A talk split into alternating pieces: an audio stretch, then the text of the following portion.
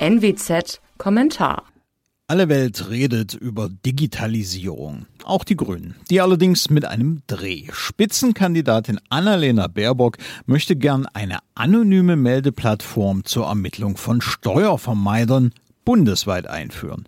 Da soll jeder jeden ganz bequem wegen vermeintlichen Steuerbetrugs anschwärzen können, digital und völlig anonym, alles im Namen vorgeblicher Gerechtigkeit.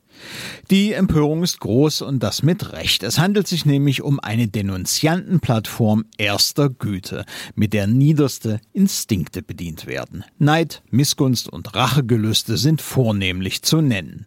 Dass es solche Ungeheuerlichkeiten tatsächlich bereits in Bayern schwarz regiert und neuerdings auch in Baden-Württemberg grün regiert gibt, macht es nicht besser. Fans solcher Einrichtungen behaupten nun, es gehe ja nur darum, kriminelle Steuerbetrüger zu fassen. Das sei ähnlich wie im Fall eines Passanten, der Einbruch oder Mord beobachtet und die Polizei ruft. Genau darum geht es aber eben nicht. Der Vergleich hinkt wie Beelzebub persönlich. Denn natürlich werden im staatlichen Denunziantenportal in der Regel keine Zeugen irgendwelcher echter Vergehen posten, sondern sich fleißige Anschwärzer mit Schmutzkübeln voller Verdächtigungen im Gepäck ein Stelldich eingeben.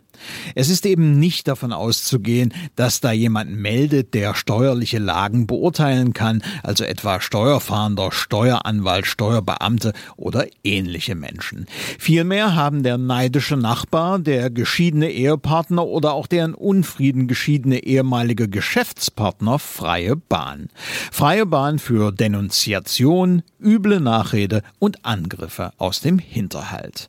Will man sich da schützen, bleibt nur massives Misstrauen gegen die Mitmenschen. Der Staat also trägt so zur Vergiftung des Klimas im Lande bei. Die Grünen wiederum können sich darauf verlassen, dass derartige Ideen nicht schaden werden. Sie bedienen hier nämlich das im Lande der Deutschen so weit verbreitete Neidnarrativ. Das funktioniert immer wieder prächtig, besonders wenn es sich gegen vermeintlich Reiche richtet. Dieses Wort gilt inzwischen schon als Schmähung. Dabei wird notorisch unterschlagen, dass diese vermeintlichen Reichen den Karn ziehen, in dem unter anderem der gesamte öffentliche Dienst bequem Platz genommen hat. Das Institut der deutschen Wirtschaft schrieb so 2017, Zitat, 10 Prozent der Haushalte mit den höchsten Einkommen zahlen fast die Hälfte des gesamten Aufkommens der Einkommenssteuer. Fazit. Wer eine politische Bombe aus niedersten Instinkten und staatlich sanktioniertem Denunziantentum zusammenbastelt, der hat sich politisch disqualifiziert. Mein Name ist Alexander Will.